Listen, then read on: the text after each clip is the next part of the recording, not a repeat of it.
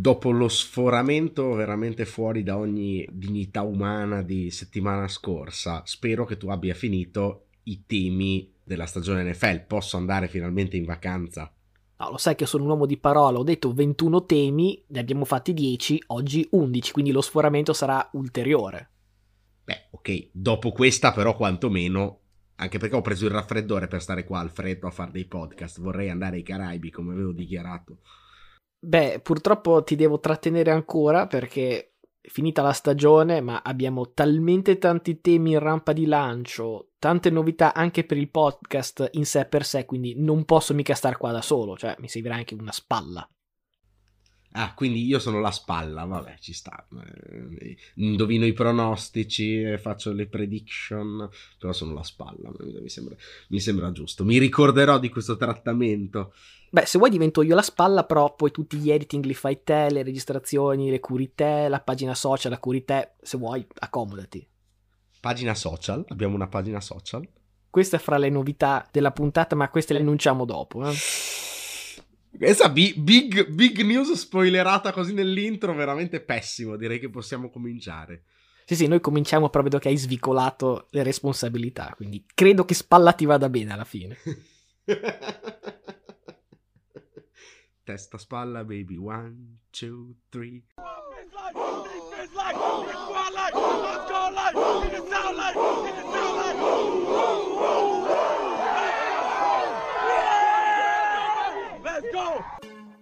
Orfani del football giocato, sedetevi attorno al fuoco.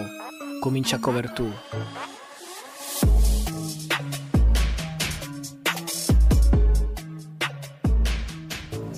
Bene, eccoci arrivati, siamo alla nuova puntata di Cover 2. Io sono Matteo Venieri. Io sono sempre Luca Bolognesi, puntata numero 20 e poi chissà, poi ne parleremo tra un po', già qualche spoiler è arrivato. Vi segnalo che la bellissima citazione di Testa Spalla Baby 1, 2, 3 era un bellissimo balletto di Don Lurio, anni 80 credo, TV italiana proprio secoli fa, se lo cercate su YouTube probabilmente lo trovate. Il mio socio ha quasi vomitato quando l'ha visto, però insomma secondo me era una citazione carina. Me ne vado a guardare 30 secondi e mi sento molto più stupido di prima, devo dire. Ah no, pensavo più vecchio, però quello non è difficile. No, per fortuna è una roba dei miei tempi, quindi non ho nessuna connessione emotiva, però mi sto veramente molto più stupido di prima. È la classica TV italiana anni 80. Ecco, TV italiana anni 80 credo che di football non ne facesse vedere, però siccome noi siamo più un podcast di sport e non lo so, TV, sorrisi e canzoni e cose del genere, direi altrettanto trash, però insomma parliamo di football che è meglio. Vi avevamo lasciato settimana scorsa con la 10ª storia, quindi ripartiamo con la 11ª, siamo nella seconda metà di stagione, che è anche una frase da non pronunciare in presenza dei Cardinals, che quando se la trovano davanti hanno più o meno lo stesso effetto tipo vampiri con l'aglio. Ricordo infatti che i Cardinals erano partiti a bomba nel 2021, 7-0, ultima squadra imbattuta in NFL, peraltro difficilmente pronosticabile inizio anno, e con un percorso che ha fatto anche scalpi importanti, fra cui i Rams per esempio inizio anno. Poi arriviamo in Week 8, dove appunto i Cardinals si trovano avanti, i Packers super rimaneggiati, ricorderete forse assente Davante Adams in un attacco peraltro pieno di infortuni, si spaccano anche 2 giocatori in partita, e invece Rodgers è veramente qualche mestierante, basta per dire bye bye alla perfect season dei Cardinals, che poi al di là dell'imbattibilità perduta, la partita è soprattutto uno spartiacque dell'intera stagione di Arizona, perché da un lato è l'ultimo, o meglio uno degli ultimi avvistamenti di DeAndre Hopkins, dall'altro anche Kyler Murray, che era appunto formato MVP nella prima metà di stagione e a sua volta si infortuna, salta 3 partite e da lì poi non è più lo stesso anche quando ritorna. Il fatto è che al di là della singola annata, che per carità ci può stare, non è l'ultima squadra che inizia forte e crolla sulla distanza, però comincia a essere un po' un difetto che Arizona si porta dietro da qualche anno. Sotto Cliff Kingsbury, 3 anni appunto ad Arizona, 2019 inizia 3 vinte, 3 perse, un pareggio e poi 7 sconfitte nelle ultime 9. 2020 inizia 5-2, poi 6 sconfitte nelle ultime 9, 2021 appunto inizia in battuta 7-0, addirittura sissa su 10-2 e poi crolla con 5 sconfitte nelle ultime 6, compresa una clamorosa rullata nelle wild card contro i Rams. E quella sconfitta contro i futuri campioni rischia anche di aver lasciato strascichi non da poco, visto che, notizia degli ultimi giorni, Murray ha tirato giù dai social media ogni foto in riferimento ai Cardinals. L'avvocato peraltro oggi ha detto che insomma cerca un compenso adeguato alle prestazioni di Murray. A loro volta i Cardinals, insomma, per non fare troppo i zerbini, hanno fatto, diciamo, trapelare di avere dubbi su maturità e leadership del quarterback, che in effetti è un po' da bimbo minchia tirare giù le foto tipo della ex, insomma questo praticamente ha fatto, so ragazzi, cioè, 24 anni Murray, giù di lì. Però insomma alla fine tutte queste storie hanno sempre arrivano sempre ai soldi, pagare Murray, non pagare Murray. Lui infatti non a caso da quest'anno può ricevere un'estensione, visto che ha passato i primi 3 anni, i prossimi 2 sarebbero ancora a contratto da rookie, lui invece vuole battere cassa. Io ti ho dato un'infinità di temi, quindi sbizzarrisciti pure.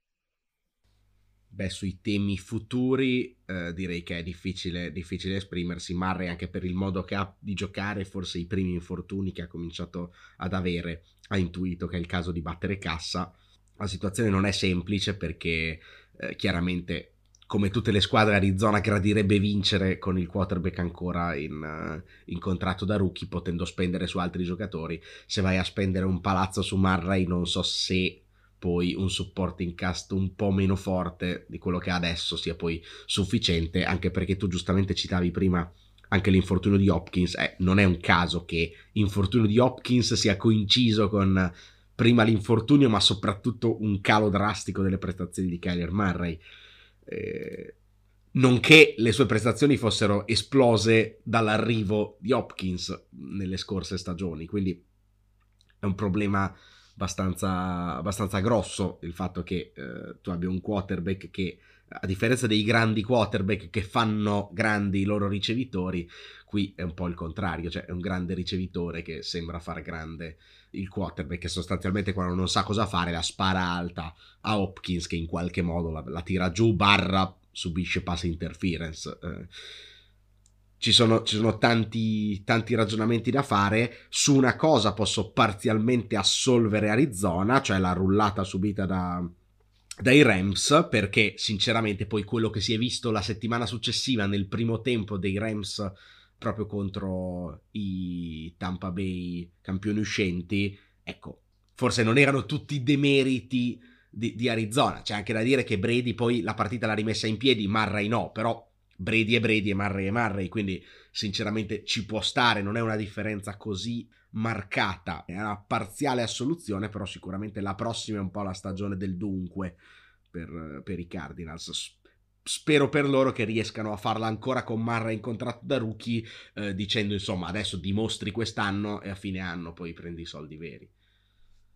Il passaggio al tema successivo è quasi scontato, perché per una squadra che era rimasta senza sconfitte per 7 settimane, ce n'è stata una rimasta senza vittorie per 12, e che appunto, mentre i Cardinals crollavano, loro invece sono emersi, tanto che nell'ultimo mese di stagione, questo ho dovuto controllare per essere sicuro, ma è vero, hanno avuto un record migliore di Murray e soci. Parliamo dei Detroit Lions, che iniziano la stagione 0 vinte, 10 sconfitte e un pari, quindi senza vittorie, però obiettivamente una serie incredibile di sfighe, alcune per carità autoprodotte, però alcune onestamente quasi meritate. A memoria, week 1 vanno sotto contro i Niners e nel finale arrivano a un'inezia da ribaltarla, e invece no. Week 3 perdono col famoso calcio da record da 66 yard di Justin Tucker. Week 5 non colgono il suicidio di Minnesota e di nuovo perdono con un calcio allo scadere. Week 10 pareggiano contro la Pittsburgh di Mason Rudolph in una partita che la scappoli ammoiati di Fantozzi sembra veramente la finale di Champions League. Insomma, nonostante di talento ce ne sia davvero poco, la squadra però nel resto dell'anno non molla, continua a sgranocchiare le rotule altrui dietro l'indicazione di coach Dan Campbell, e alla fine si tolgono qualche soddisfazione, ad esempio vincere 3 delle ultime 6 partite, cosa che da un lato costa, perché insomma dal lato pratico costa la prima scelta assoluta, però è anche un grande esempio di squadra in stile Detroit, no? Colletto blu, olio di gomito, pochi fronzoli, qualche bestemmia, però alla fine qualcosa di buono è arrivato. Beh, certo che quando a inizio stagione sapevi che avevi Goff in regia, quantomeno era preventivabile avere 12 sconfitte di filo, 12 settimane senza vittoria. Insomma, quando si diceva quale sarà l'ultima squadra a ottenere una vittoria, si parlava di testa a testa tra Houston e Lions. Si sono inseriti poi anche i Jacksonville Jaguars, che hanno fatto un classico spettacolo. Peraltro, tra parentesi, la striscia negativa dei Jaguars è arrivata a 20 partite, perché era cominciata a week 2 dell'anno scorso, dopo la vittoria a sorpresa week 1 contro i Colts. È durata 15 partite dell'anno scorso, più le prime 5 settimane di quest'anno. È arrivata a 20 partite consecutive, poi interrotta con la vittoria contro Miami, con un calcio allo scadere da lontano, peraltro mi pare di ricordare, di un kicker sconosciuto. Quindi anche i Jaguar si sono impegnati.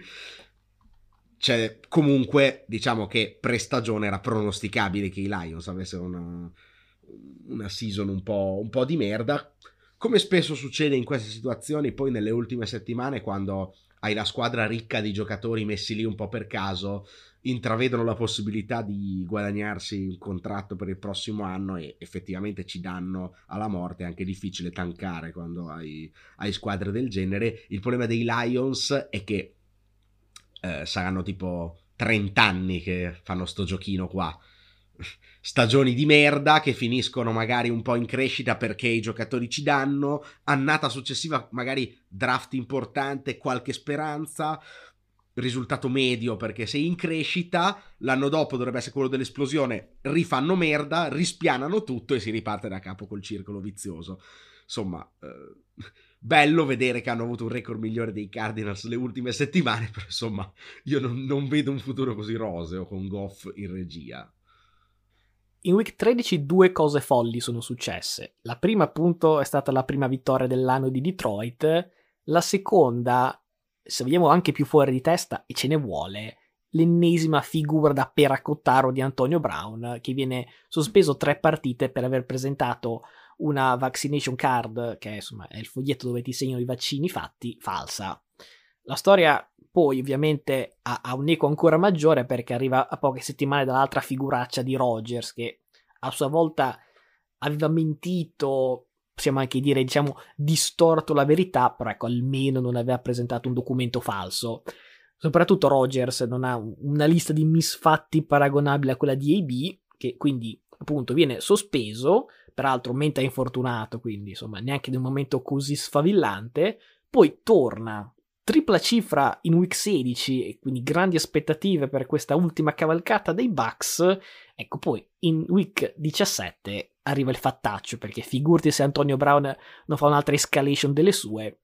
Terzo quarto della partita contro i Jets, che peraltro mettono sotto Tampa per buona parte del match, che questa da sola sarebbe una storia, ma diciamo che non abbiamo tempo. Ecco, Antonio Brown si spoglia a petto nudo e se ne va dritto negli spogliatoi, salutando la folla, devo dire, piuttosto basita. Peraltro ricordo che allora dissi che i guanti lanciati ai fan erano i cimeli dall'inestimabile valore trash, però ecco, essere pignoli, la stima esiste, e siamo sui $17.000, visto che di recente sono stati venduti all'asta, e se li avete comprati voi, insomma, chapeau, perché un pezzo d'autore, devo dire. All'asta però temo sia finita anche la carriera di Antonio Brown, non so però quanti offerenti troverà da qui in avanti. Beh, di questa storia abbiamo parlato ampiamente, sforando male, mi ricordo, in quella puntata. Ci sono stati tanti aggiornamenti anche dopo. È facile pensare che il nostro amico Arians non abbia la coscienza pulitissima, nel senso che è, diciamo, riconosciuto universalmente per cercare di mandare in campo i giocatori infortunati, e sicuramente non si sarà fatta una giocata tanto diversa con Antonio Brown, soprattutto mentre era sotto con i Jets, quindi immagino proprio che vedesse nero l'allenatore. E diciamo, ovviamente la reazione di di Brown è in puro stile Antonio Brown, scenografica quanto idiota, unita alla vaccinazione falsa, direi un bel corollario al suo curriculum, che già ne vedeva fatte delle grosse. Ecco, arrivati al ritiro di Brady, penso che sarà un tema poi di quelli più avanti. Ecco, ricordo che lui stesso si era lamentato, no? Brady mi ha voluto qua, però poi non mi ha sostenuto in questa cosa. Pare che comunque i rapporti anche tra Brady e Arians non fossero così idilliaci. Magari mettici pure questa giocata, perché insomma io sono lì che voglio fare l'ultima cavalcata della mia carriera, già ho metà reparto ricevitori azzoppato, è appena tornato Antonio Brown, va bene che sono sotto con i Jets, tu me lo mandi in campo infortunato anche se lui non vuole, lui strippa e se ne va. Alla fine chi è che paga lo scotto? La squadra che non è più competitiva per rivincere il titolo. Sicuramente a Brady non penso sia piaciuta tanto tutta la giocata. È ovvio che tu chiami Antonio Brown, sai con chi hai che fare, quindi non devi neanche provarci a mandarlo in campo infortunato, se no sei un coglione, secondo me. Detto che, ribadisco, su Antonio Brown non c'è nulla da commentare, è altrettanto coglione. Però, cioè, la Realpolitik vorrebbe ecco, cerco di tenerlo in una bolla, di evitare che faccia delle cazzate, cioè quello che di solito riusciva a fare Brady, che lo ospitava anche a casa o robe del genere. È entrato Arians come un elefante in un negozio di cristalli, si è rotto l'equilibrio e forse i Bucks alla fine come squadra hanno pagato lo scotto più grosso di Brown, che sinceramente nella sua carriera direi che ha ottenuto quello che poteva e doveva e anche voleva, visto che insomma nessuno lo obbliga a fare queste scenate. Next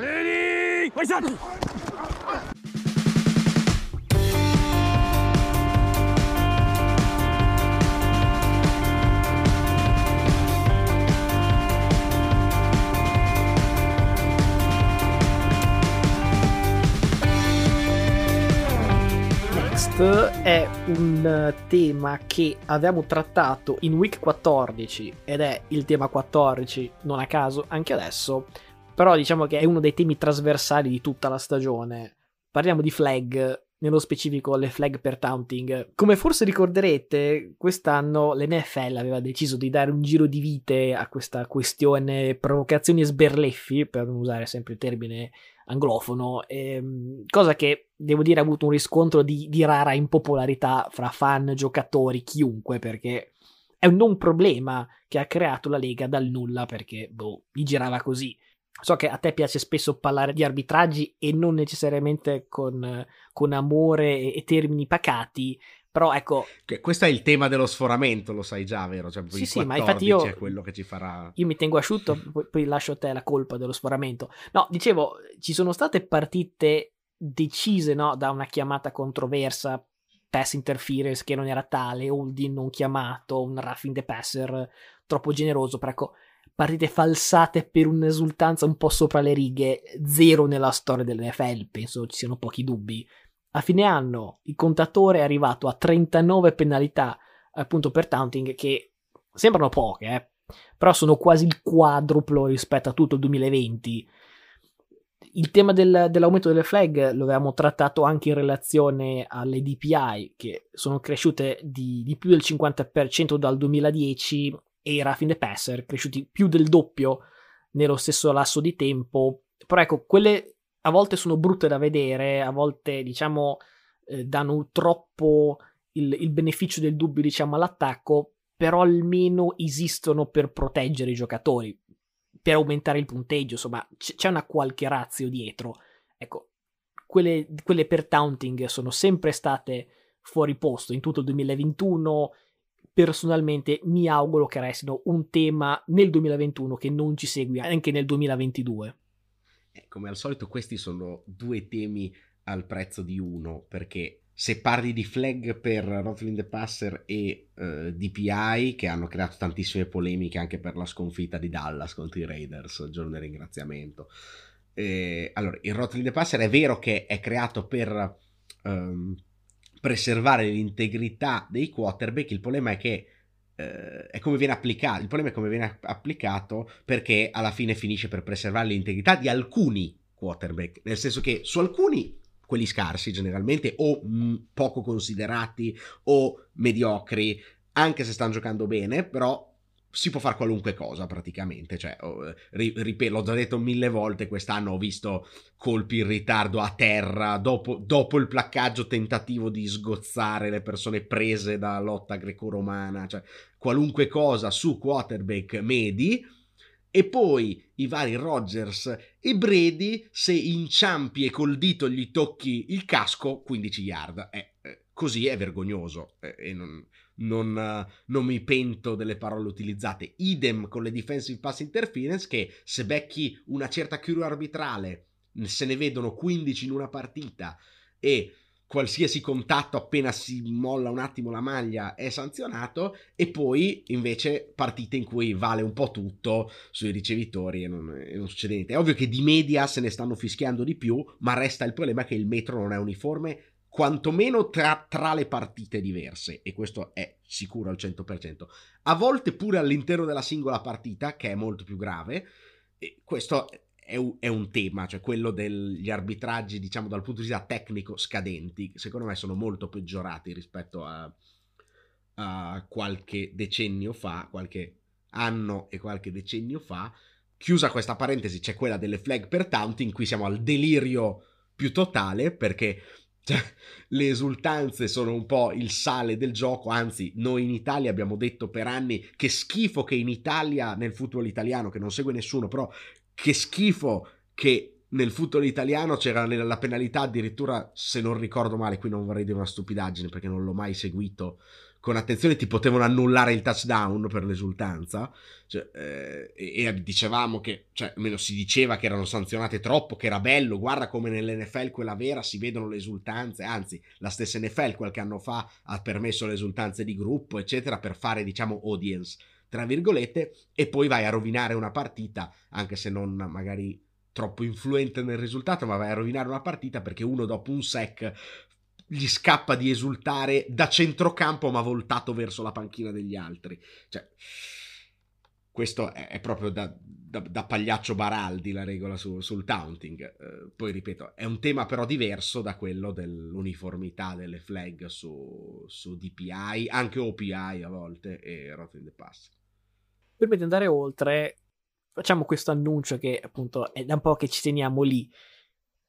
Cosa cambia da settimana prossima? Cambia che Cover 2, diciamo, viene archiviato perché ci fondiamo con Palla 2. Palla 2 saremo sempre noi due, cioè semplicemente è un podcast che era partito... sono sempre due, infatti. Infatti, non a caso, era un podcast che era partito ben prima, poi eravamo stati contattati da The Blitz per, appunto, offrire, diciamo, i nostri servizi, e quello avevamo fatto partendo da zero. Però, insomma, siccome appunto l'avventura Blitz è andata a sua volta, diciamo, a quel paese, non ha molto senso avere due podcast che sostanzialmente condividono l'80-90% dei contenuti, visto che appunto anche Palla 2 è un podcast di football, ma è anche un podcast di sport americani più in generale. Quindi, dal lato pratico, cosa succede? Succede che vedrete un nome diverso e un'icona diversa, ma alla fine siamo sempre noi due. Più bella, tra l'altro, vorrei dire. Più bella perché quella era a pagamento, l'altra l'ho fatta io in 2 minuti con Photoshop,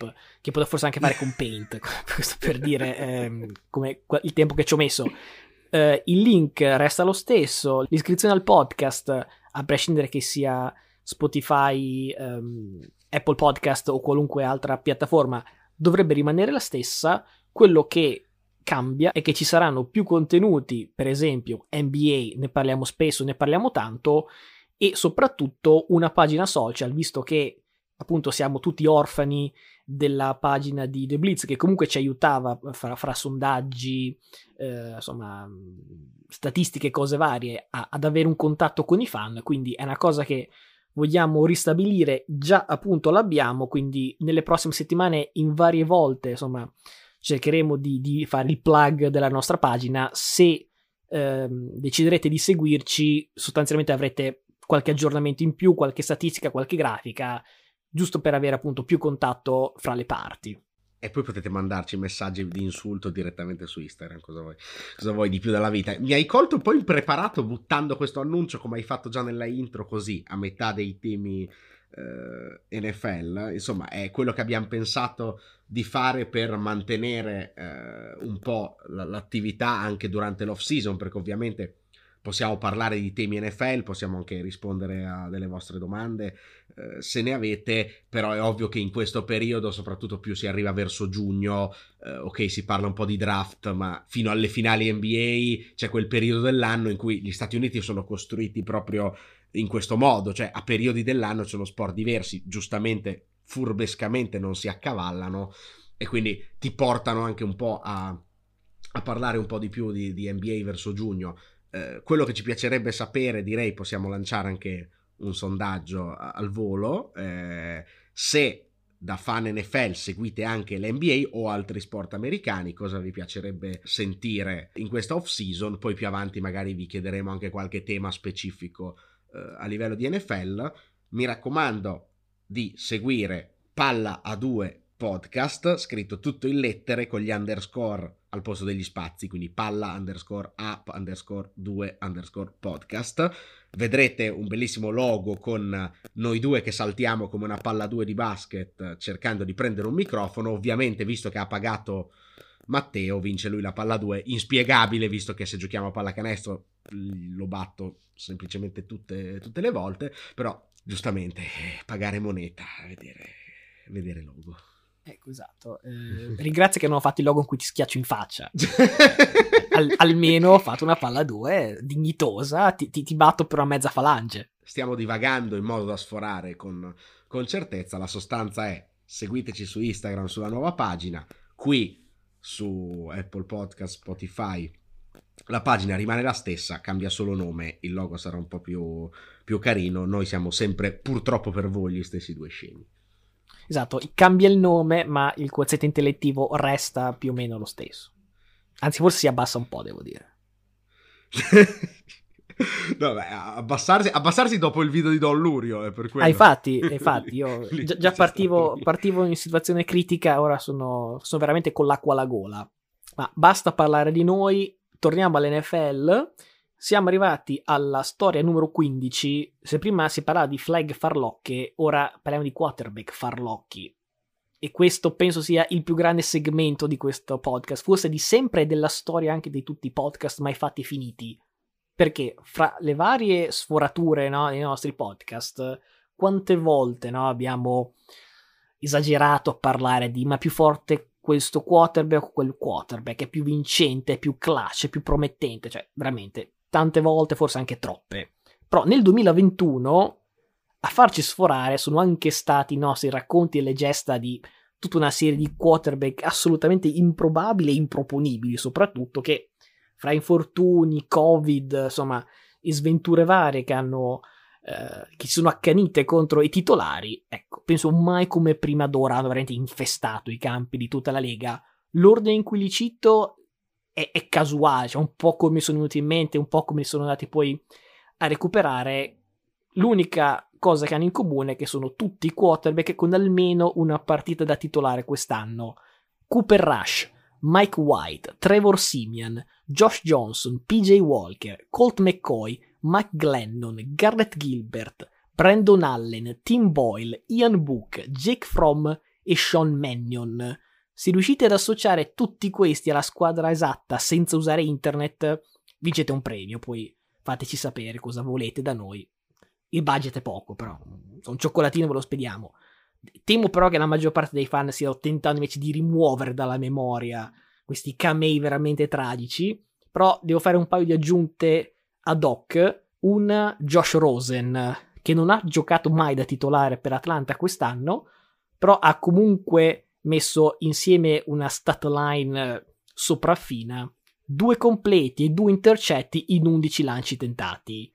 Aggiungo l'idolo Fitzmagic, che ricordiamo inizio anno aveva firmato 1 anno a 10 milioni con Washington, di cui 6 milioni garantiti, 6 come i passaggi tentati in stagione, visto che dopo il 6º KO per tutta la stagione. Un furto all'Arsenio Lupin, devo dire, grandissimo Barra, poi rivisto a petto nudo a Buffalo a tifare per i Bills, uno chiaramente in stagione penso abbia fatto tutto tranne che il giocatore, ma anche per questo ancora più epico. In altri tempi forse avrei qui proposto un quizzone per stabilire il peggio del peggio, però credo che pure in questa palude putrida Mike Glennon sia testa e spalle veramente il peggiore. Stavo per dirtelo, ma l'ho detto penso anche durante le varie settimane singole. Mi ricordo di aver detto Mike Glennon il peggior backup della Lega, proprio senza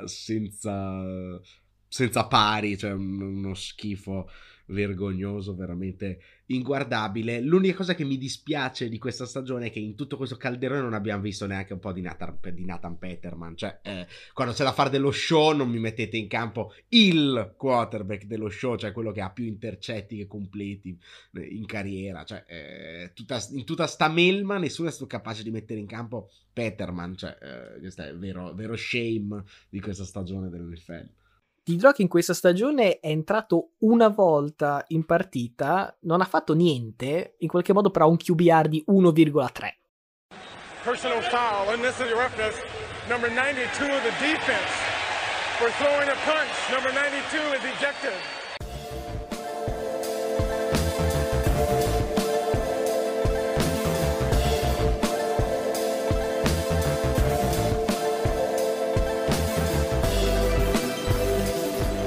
Dopo questo marciume sento il dovere di rifarmi la bocca. Parliamo un po' invece di quarterback giovani con talento e che poi in questo 2021 ho veramente dimostrato che con loro il futuro della Lega è in buone mani. In primis l'ha citato Joe Burrow, che è andato più lontano di tutti, è veramente a un passo dal colpo grosso.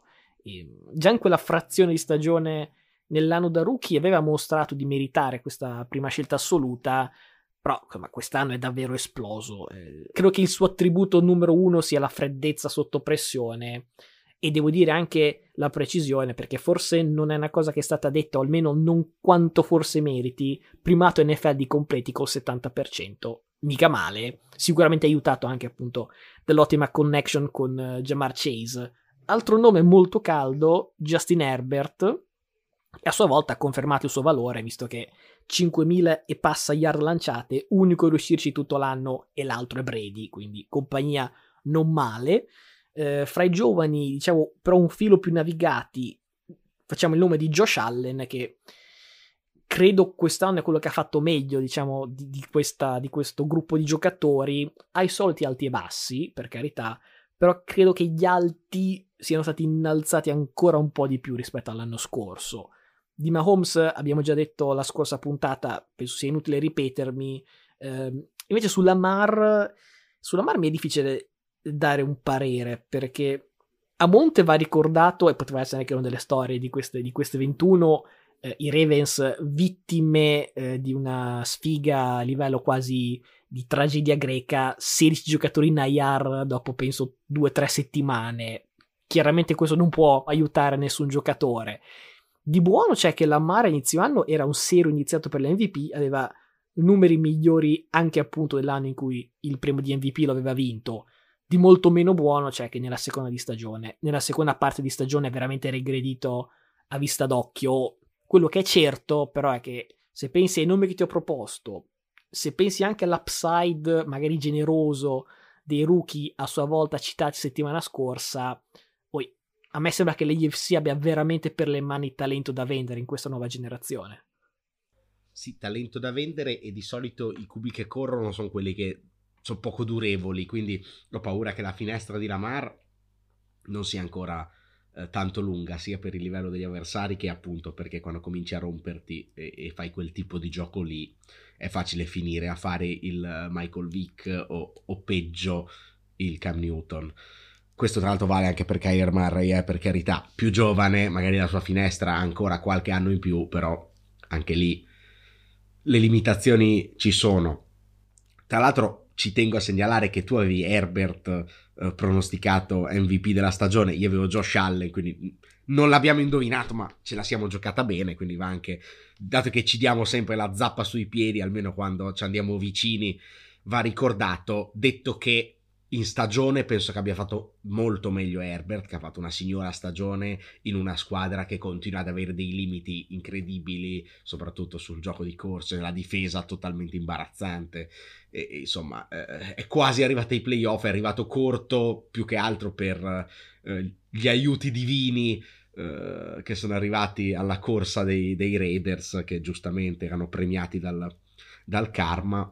Ecco, però sicuramente il futuro è dalla sua parte. Josh Allen secondo me non ha fatto una grandissima stagione regolare, troppi alti bassi e troppi più bassi che alti, nel senso che per una squadra come Buffalo comunque avere 3-4 partite in cui buchi la partita non è un granché. Però Allen si è nettamente rifatto ai playoff, uscito solo per un lancio della monetina, una prestazione leggendaria, anche in the clutch, e anche chiamato a far cose che magari si riteneva non fosse capace di fare, cioè percorrere il campo in 4 lanci. L'ha fatto contro Kansas City, poi ha perso, ripeto, per un lancio di una monetina e per una scelta difensiva scellerata su Kelsey all'ultimo lancio. Sicuramente anche qui la squadra è solida e forte, lui è solido e forte, non dico che sono i primi candidati alla vittoria del prossimo anno, ma sicuramente sono in the mix. Di Burrow abbiamo parlato e straparlato al Super Bowl, hai detto un po' tutto tu. L'AFC è veramente carica e, come ho detto settimana scorsa, se Rodgers andasse in AFC sarebbe veramente un pazzo scatenato, perché se Brady, che è furbo, per vincere a fine carriera è scappato da Mahomes principalmente, ma adesso da quella selva di grandissimi QB, ecco, se vai a Denver sei veramente il re dei coglioni, cioè, anche perché se ti va bene sei il GOAT forse, o insomma rientri nella conversazione, ma se ti va male, e ti va male al 99%, sei proprio uno scemo di proporzioni bibliche. Detto del nuovo che avanza, parliamo invece della vecchia guardia ormai saluti, e alcuni nomi ne già citati. Parliamo di quarterback che hanno annunciato il ritiro, visto che appunto fino adesso eravamo in AFC. Primo nome della lista, Big Ben, 18 anni, tutti in maglia nero e oro, ha annunciato il ritiro. Forse fisicamente si era ritirato 2 anni fa, però insomma è restato lì un po', diciamo, attaccato con lo scotch, messo su un palo tipo spaventapasseri. Il suo ultimo anno è stato abbastanza imbarazzante, specialmente... Beh, comunque finché facevi meglio di Mason Rudolph ci poteva stare. Sì, ma penso che anche io possa fare meglio di Mason Rudolph, che non vuol dire molto. Purtroppo, cioè, dico, un po' triste per chi se lo ricorda come il QB dominante che si scrollava i defensive end come fossero moscerini. A fine anno aveva il braccio che non tirava più di 10 yard, aveva, insomma, mobilità ancora più ridotta se possibile. Quindi, diciamo, ritiro per carità, da celebrare, però insomma anche doveroso a quel punto. Ritiro che chiude anche una pagina di storia NFL, visto che parlavamo di giocatori giovani. Ecco, questo per dire quanto siamo vecchi noi, perché con lui si chiude anche la famosa classe 2004 che aveva anche regalato Eli Manning e Philip Rivers, quindi un bel pezzo di NFL che se ne va. Però se si parla di quarterback che appendono le scarpe al chiodo, ovviamente non si può che parlare di Tom Brady. Ricordiamo tutti l'annuncio un po' strambo, no? Prima annunciato con indiscrezioni, smentite, si ritira, non si ritira, però alla fine, al momento è ufficiale. Dico al momento perché so che tu metti il dubbio che in realtà sia solo una finta per poi ritornare, una favrata per andare chissà dove. Nello stesso weekend dei Divisional in cui è uscito Brady, è uscito pure Rodgers, che a sua volta già dallo scorso anno aveva fatto filtrare le voci sul suo possibile ritiro. Insomma, di nuovo pare che la questione sia sul tavolo. Io, insomma, resto dell'idea che sia abbastanza improbabile che si ritiri. Era improbabile dopo l'MVP, penso che anche dopo il secondo MVP la cosa resti molto improbabile. Però voi, 38 anni di età, una testa che, insomma, non si può mai sapere cosa gli frulli, non c'è nulla di certo, però insomma, chissà. Magari non si ritira, però appunto come dicevi, magari se va in AFC a sua volta. 2 squadre a caso, hai citato i Broncos, però anche i Colts, sono 2 squadre che hanno anche parecchio cap da investire e una struttura piuttosto solida. Quindi ti passo la palla con 2 considerazioni.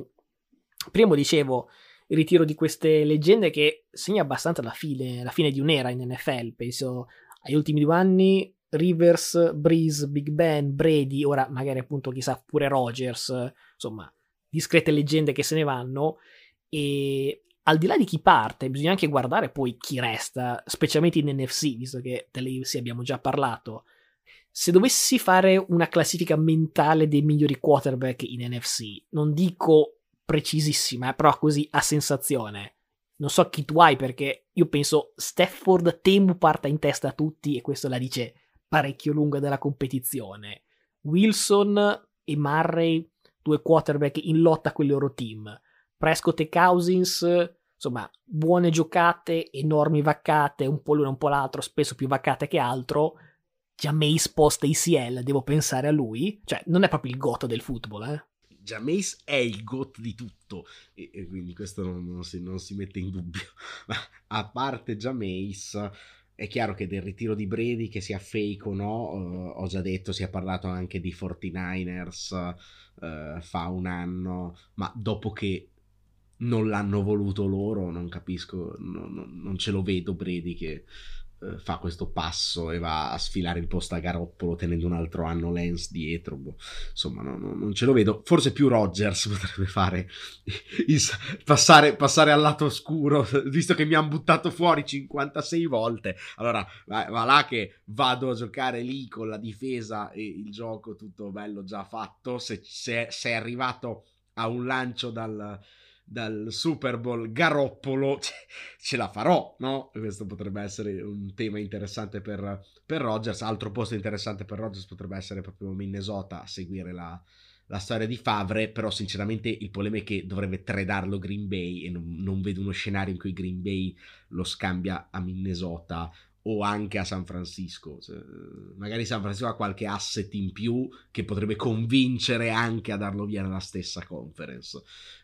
Dando per scontato che Rodgers resti in NFC, e io penso che alla fine resti a Green Bay, anche con tutti i suoi problemi nelle gare decisive e ai playoff, resta il miglior QB dell'NFC. Stafford ha dimostrato di essere nettamente il più solido dopo Rodgers, anzi forse anche più solido di Rodgers nel momento del bisogno, sicuramente meno giocatore meno da volume in stagione, anche nella partita, però ecco, forse quando c'è da mettere le palle sul tavolo anche a rischio di fare la figuraccia ha dimostrato di essere più disposto a fare la figuraccia di Rodgers, che quando vede un minimo rischio di intercetto anche nel lancio decisivo della carriera lo tira ai piccioni, così sicuro che non è colpa sua se si è perso. Chiudendo capitolo, Rodgers torna, vedo, in questi temi non a caso. La classifica è difficile sinceramente da stilare, secondo me Russell Wilson è ancora un signor quarterback.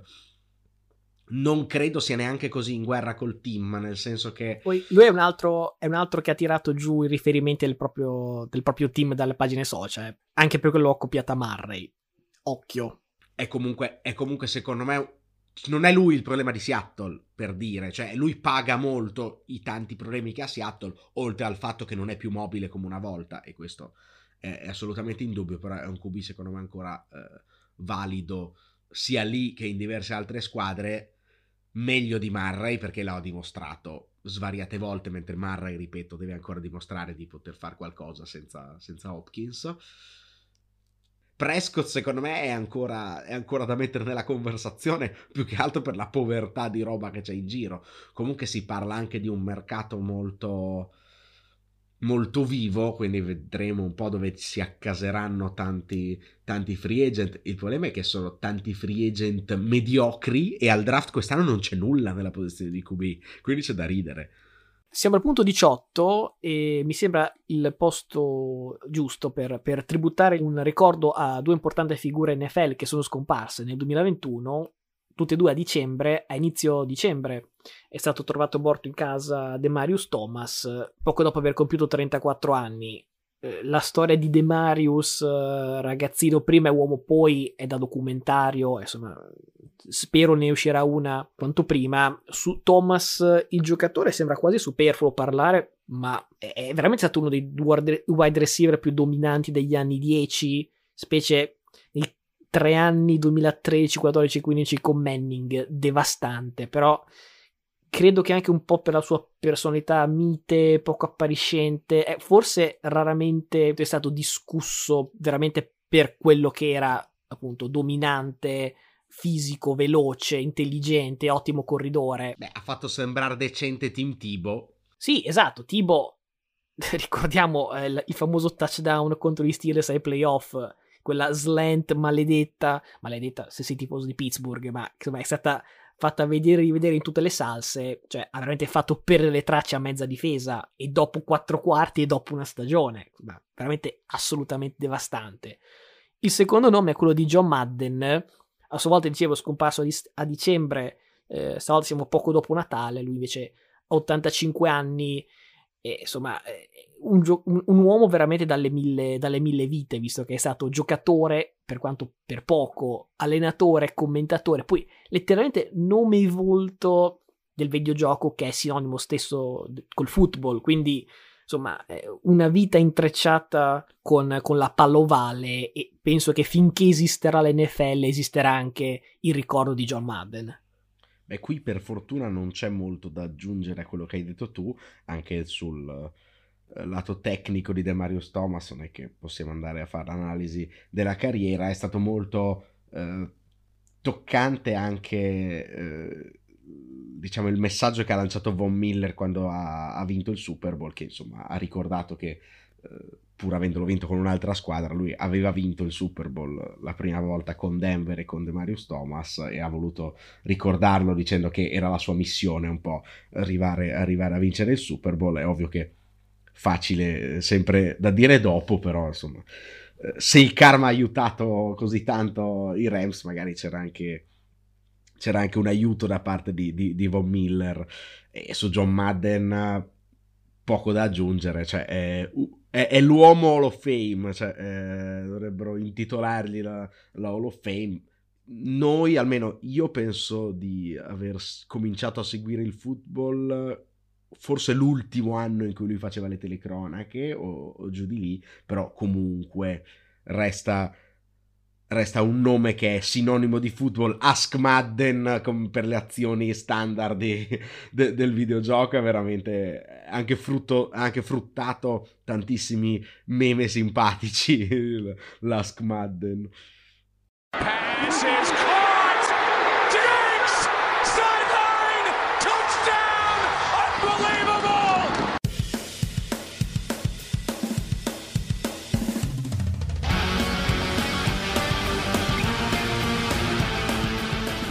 Con l'ultimo punto abbiamo archiviato l'anno solare 2021, ma non per questo la stagione 2021, perché ci spostiamo a gennaio di quest'anno e abbiamo ancora 3 storie da raccontare. Stagione più lunga di sempre, podcast più lungo di sempre, ci sta. Mi pare adeguato, no? Sono ancora freschi nella memoria questi playoff e sono un degno coronamento di una stagione trabordante di emozioni, follie e quant'altro. Dopo un weekend di wildcard con più blowout, che in realtà partite competitive, ecco, quello successivo dei divisional è quello che io e molti altri abbiamo definito il miglior weekend di football di sempre. Sabato subito cadono i 2 seed, prima Tennessee che mette a segno 9 sack ma rovina tutto con 3 intercetti funesti di Tannehill, e poi Green Bay che segna un touchdown col primo drive e poi si suicida fra un attacco pessimo e uno special team anche peggiore. Di Kansas City Buffalo, insomma, hai prima accennato qualcosa a te, inutile ripeterci troppo, ricordiamo i 25 punti segnati in 2 minuti, una serie folle di sorpassi e controsorpassi. A Tampa i Rams vanno avanti 27-3, poi complici una serie di misfatti offensivi si fanno recuperare da Brady fino al pari, per poi trovare quest'altra bomba incredibile di Stafford per Cup e calcio della vittoria. Calcio della vittoria, anche qui sinonimo con questa settimana, visto che 3 game winning field goal all'ultimo secondo e una vittoria in overtime. Ci sarebbero anche i championship, che non sono stati certamente male. La settimana dopo vantaggi in doppia cifra sia per Kansas City che per i Niners, e poi doppia rimonta da un lato di Cincinnati col choke di Mahomes, dall'altra di LA, che non posso neanche dire choke di Garoppolo, perché è Garoppolo che fa il Garoppolo della situazione. In tutto siamo 6 partite decise da una media di 3,5 punti. Segnale definitivo di una stagione in cui, l'abbiamo detto e ridetto, il tema centrale era la parità quasi totale fra i team al vertice, e anche i playoff si è visto. È come sempre come spesso almeno accade, come avevamo detto di Kansas City, che i problemi che tu dimostri di avere in stagione, magari anche solo in alcune partite eccetera, poi ti tornano indietro come dei boomerang in alcuni momenti clutch dei playoff. Ecco, anche lo stile della stagione molto equilibrato, con tante partite decise allo scadere, anche tanti upset durante la stagione, e poi torna anche nei playoff e si vede. Tra l'altro la media di differenza punti penso che si sia rispecchiata poi anche nel Super Bowl, che scommetto essere il prossimo punto. Insomma, abbiamo saltato tutti sul divano per questi risultati. Dopo tanti anni in cui arrivavano sempre in fondo i seed 1 e i seed 2, abbiamo rivisto arrivare in fondo seed anche diversi, diciamo. Ci hai visto giusto, perché siamo arrivati al punto successivo, numero 20, chiusa la regular season, parlato dei playoff, penultimo tema stagionale, appunto, il Super Bowl e la vittoria dei Rams. La partita è veramente freschissima, raccontata 2 puntate fa. Quindi non sforeremo sul Super Bowl, voglio sperare. No, questa appunto non sto a ripetere il play by play, chiaramente. È più interessante parlare brevemente, ma parlare dell'intero arco della stagione dei Rams. Partita con la trade Goff per Stafford, proseguita con gli Ness di OBJ e Von Miller. Come detto, insomma, un all-in che ha fruttato bene ai Bucks lo scorso anno, di nuovo ha dato frutti decisamente belli succosi anche per i Rams, soprattutto perché Beckham touchdown al Super Bowl, Miller 2 sack, contributo appunto non solo nel corso della stagione ma anche nel momento più importante. Poi io ho già dato i fiori a Stafford per la sua vittoria, ho riconosciuto i suoi meriti, quindi ho certificato anche, no, questa famosa trade di cui mi ero detto scettico, quindi non mi pare il caso di mettermi in ginocchio sui ceci, come ripeto ormai da non so quanto, anche perché cioè, tutta questa ossessione per Stafford mi sta facendo venire il dubbio che quello in ginocchio sia tu davanti a Stafford, poi per fare cosa non lo so, però... che volgarità, che volgarità. So che vi volete bene, quindi io vi faccio gli auguri. Che vi faccio gli auguri. Stavo appunto per dire, ah, questo finalmente è il tema dei ceci, e vabbè. No, invece è il tema dei chinotti. No, tra l'altro, se ti ricordi quando fecimo a inizio anno la classifica dei quarterback, io non avevo Stafford nella top 10 e tu giustamente mi avevi bacchettato di ma tieni un piede sul carro e un piede fuori, quindi mi sento tutt'altro di essere fan sfegatato di Stafford. Io semplicemente sostenevo il fatto che avesse senso per i Rams fare questa cosa, tra l'altro a prescindere dalla vittoria del Super Bowl. Hanno anche avuto vittoria oltre che senso, e quindi confermato l'utilità della trade, ma ribadisco che secondo me era comunque sensato tentare, nel momento in cui hai la squadra pronta per vincere, di metterci il tassello che ti permette di vincere, un po' come fece Toronto mettendo Kawhi Leonard. Ci devi provare, perché se non ci provi hai solo il rimpianto di non averci provato, non è che vinci.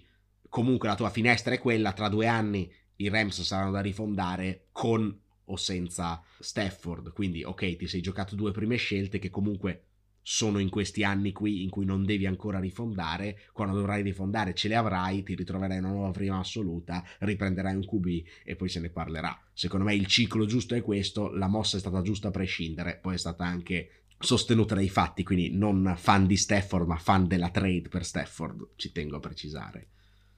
Siamo arrivati alla storia numero 21 della stagione 2021, e questa 21esima storia fa anche da ponte, no, fra la stagione appena passata e la prossima, perché ho questa idea che se ne parlerà anche in futuro.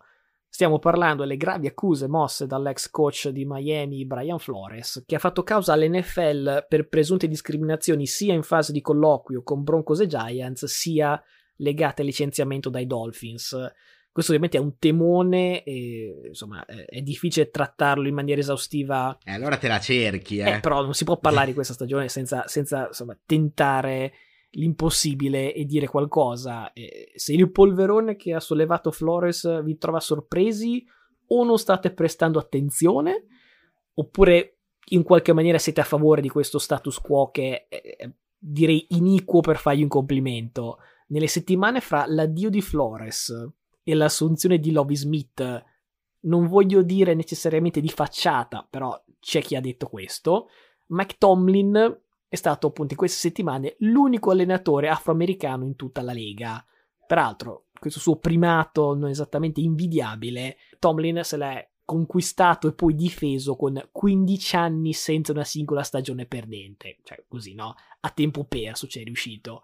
Invece, se andiamo a guardare i vari allenatori, non lo so, che negli anni sono stati assunti, vengono in mente tipo Adam Gase, Freddy Kitchens, un po' più vintage Bobby Petrino, che dopo un mese ha detto no, basta, vado via. Ecco, questo per dire quanto è alta l'asticella per gli afroamericani per riuscire a conquistare e mantenere un posto di capo allenatore, invece quanto è bassa, quasi inesistente l'asticella per gli allenatori bianchi, perché poi si trova sempre un modo invece di riciclarli e riportarli, perché non mi si venga a dire che gli anni a Miami, per dire appunto Gase, ecco, che non mi si venga a dire che gli anni ai Dolphins erano un curriculum sufficiente per fargli ottenere un posto da capo allenatore per i Jets letteralmente un anno dopo. Siamo in una lega in cui più o meno il 70% dei giocatori sono afroamericani, contando appunto Tomlin e Smith, 6% degli allenatori sono afroamericani. All time le cifre sono ancora più incredibili, ma al tempo stesso direi molto credibili. Nella storia NFL ci sono stati più di 500 head coach, quanti afroamericani? 24. 24 vuol dire meno del 5%, quindi una discreta linea di continuità con il 6% attuale. C'è questa linea appunto che congiunge passato e presente, magari di anno in anno c'è qualche assunzione in più, però si vede che insomma 100 anni di NFL e più o meno la storia resta uguale. È difficile non pensare che non ci sia qualcosa sotto, perché non è una cosa che accade in maniera organica, anche perché l'NBA è una perfetta pietra di paragone, perché siamo nella stessa società, sempre si parla di sport, sempre una conformazione demografica simile, parliamo del anche qui 74% per essere precisi di giocatori afroamericani in NBA, ecco, però si arriva a un esito ben diverso. 14 allenatori su 30 ad oggi sono neri, il che fa capire che, per carità, le accuse di Flores andranno dimostrate, ma a naso, propendo per dargli fiducia. Allora, il tema ovviamente è pericolosissimo, nel senso che è spinoso e va ben oltre lo sport, per come la vedo io. Sicuramente tu vivi gli Stati Uniti più di me e penso che tu sappia delle profonde, insomma, divisioni che ci sono negli Stati Uniti e che sicuramente emergono nel football. È molto particolare pensare che un paese che ha avuto un presidente di colore afroamericano non riesca a esprimere un allenatore di football di colore afroamericano. Questo deriva, secondo me, anche in parte da dove vengono gli allenatori. Spesso gli allenatori sono ex giocatori, ma attenzione, non giocatori qualunque, ma quasi sempre sono quarterback o spesso ruoli che sono invece con molta più distribuzione di giocatori bianchi, probabilmente per lo stesso motivo, perché c'è un problema profondo nella società per cui arrivano più giocatori a questi ruoli bianchi che afroamericani. Il problema è veramente ampio. Mi limito a commentare Flores, che da quello che ho un po' letto in giro è un po' lui come personalità è un po' una persona con un po' di manie di, insomma, non so come dire, di persecuzione, cioè insomma tutti ce l'hanno con me, poco incline ad assumersi le responsabilità dei suoi errori, e forse diciamo che sicuramente scoperchia un vaso di Pandora su cui ha 100% ragione in generale. Non so se sul singolo episodio abbia veramente ragione. C'è anche l'accusa nei confronti dei Dolphins di aver cercato di pagarlo per perdere delle partite. Questo è grave a prescindere dal fatto che lui sia nero o no, e penso sia un tema sotto indagine dell'NFL, che ovviamente su questo tema qui fa indagine, sugli altri no, perché chissà perché. Questo è abbastanza curioso, chissà cosa c'è sotto a tutta la storia di Flores. Sicuramente le cifre che hai portato sono un dato di fatto, Non vorrei che paradossalmente questa cosa di Flores sia un boomerang per la comunità afroamericana, nel senso che quando la denuncia poi la fa uno che è, diciamo, non integro al 100%, perché insomma se hanno cercato di pagarlo poteva andarsene subito, per esempio, insomma. Sì, però scusa, voleva andarsene per fare cosa? Perché mi sembra che appunto il tema è trovare lavoro per gli afroamericani è difficile, quindi cioè, lo lascia con la speranza di fare che? No, beh, vai, io ho fatto una battuta, però in generale Flores non mi sembra questa figura di paladino della giustizia che mi aspetto di trovare, forse per questo. Vabbè, non è Balotelli che parla di razzismo, Beh, cioè, insomma, tutto rispetto per Balotelli. Non è Balotelli, però... Non penso che Flores abbia incendiato caso quei fuochi d'artificio. No, perché, per carità, quello no. Però non so come dire, non è neanche Kaepernick, capito, che aveva una figura pubblica un po' più intonsa di quella di Flores, che comunque, non mi convince al 100% lui, ripeto, non il tema che c'è ed esiste. Che forse lui l'abbia usato come scusa potrebbe anche essere, chi lo sa, questo... Penso che si capirà solo nel futuro. È un problema che in NFL c'è ed è molto più profondo di Flores. In NBA ovviamente per tanti altri motivi, prima di tutto chi sono i presidenti delle squadre, c'è molto di meno. I want everybody to look at me. I'm gonna pass the coin after I say one thing. That's a W. That's E1. That's E1. That's a W.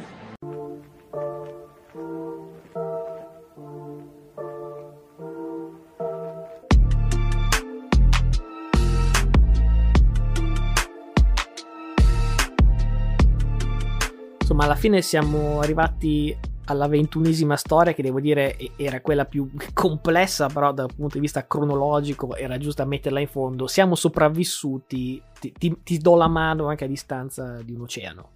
Addirittura siamo sopravvissuti, vuol dire che non siamo arrivati alle 4 ore di podcast, questo direi che è veramente notevole. Mi dai la mano, ma attenzione che sono raffreddato, quindi ti consiglio di usare il gel seguire, perché insomma è sempre meglio proteggersi. Io il Covid l'ho già avuto, quindi non sei in pericolo, ma anche il raffreddore non è gradevole, anzi forse ti dirò che da vaccinato è stato meglio il Covid. Siamo tornati in un podcast di virologia, vedo. Il prossimo però ti voglio esperto in politica estera, perché qua, soprattutto in Europa, tema caldissimo, Beh, giustamente come il Covid sta scemando, ora tutti esperti di relazioni internazionali. Soprattutto dell'est europeo. E strategie militari. Sì. Perché c'è anche chi è esperto di guerriglia urbana adesso. Forse ha giocato un po' a Call of Duty e si sentono già esperti. Quindi io non so esattamente cosa avrà in serbo la prossima puntata.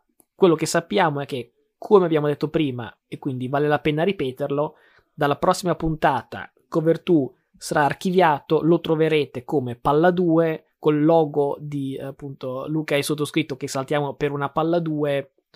I contenuti restano gli stessi, anzi appunto aumentano, includendo soprattutto l'NBA, altri temi, poi ci saranno sondaggi e, ripeto, la pagina social Palla 2 Podcast, che trovate principalmente su Instagram, ma in realtà anche Facebook e Twitter sono risorse che appunto di cui potete servirvi per comunicare con noi e trovare i nostri episodi. Però direi che con oggi proprio basta, che abbiamo esondato. Attenzione che manca solo un mese a WrestleMania, e so che è un tema che tu ci tieni a rimarcare, quindi sabato 2, domenica 3 aprile, sono solo tra 4 podcast, quindi ti devi preparare. Con questo penso che abbiamo perso il 40% dei fan, ma devo dire hanno ragione loro. Hey, whatever it takes, man. It's all about winning, all right? Winning on three. 1, 2, 3, win! Avete ascoltato Covertù, un progetto di Matteo Venieri e Luca Bolognesi. Se volete continuare a seguirci, iscrivetevi al nostro podcast su Spotify, Apple Podcast e tutte le altre piattaforme su cui Covertù è disponibile. Se siete appassionati di NBA, vi invitiamo a seguire anche il nostro altro podcast, Palla 2, presente su tutte le piattaforme podcast e sui principali social, dove oltre alla parte NFL trovate appunto anche l'analisi sull'NBA.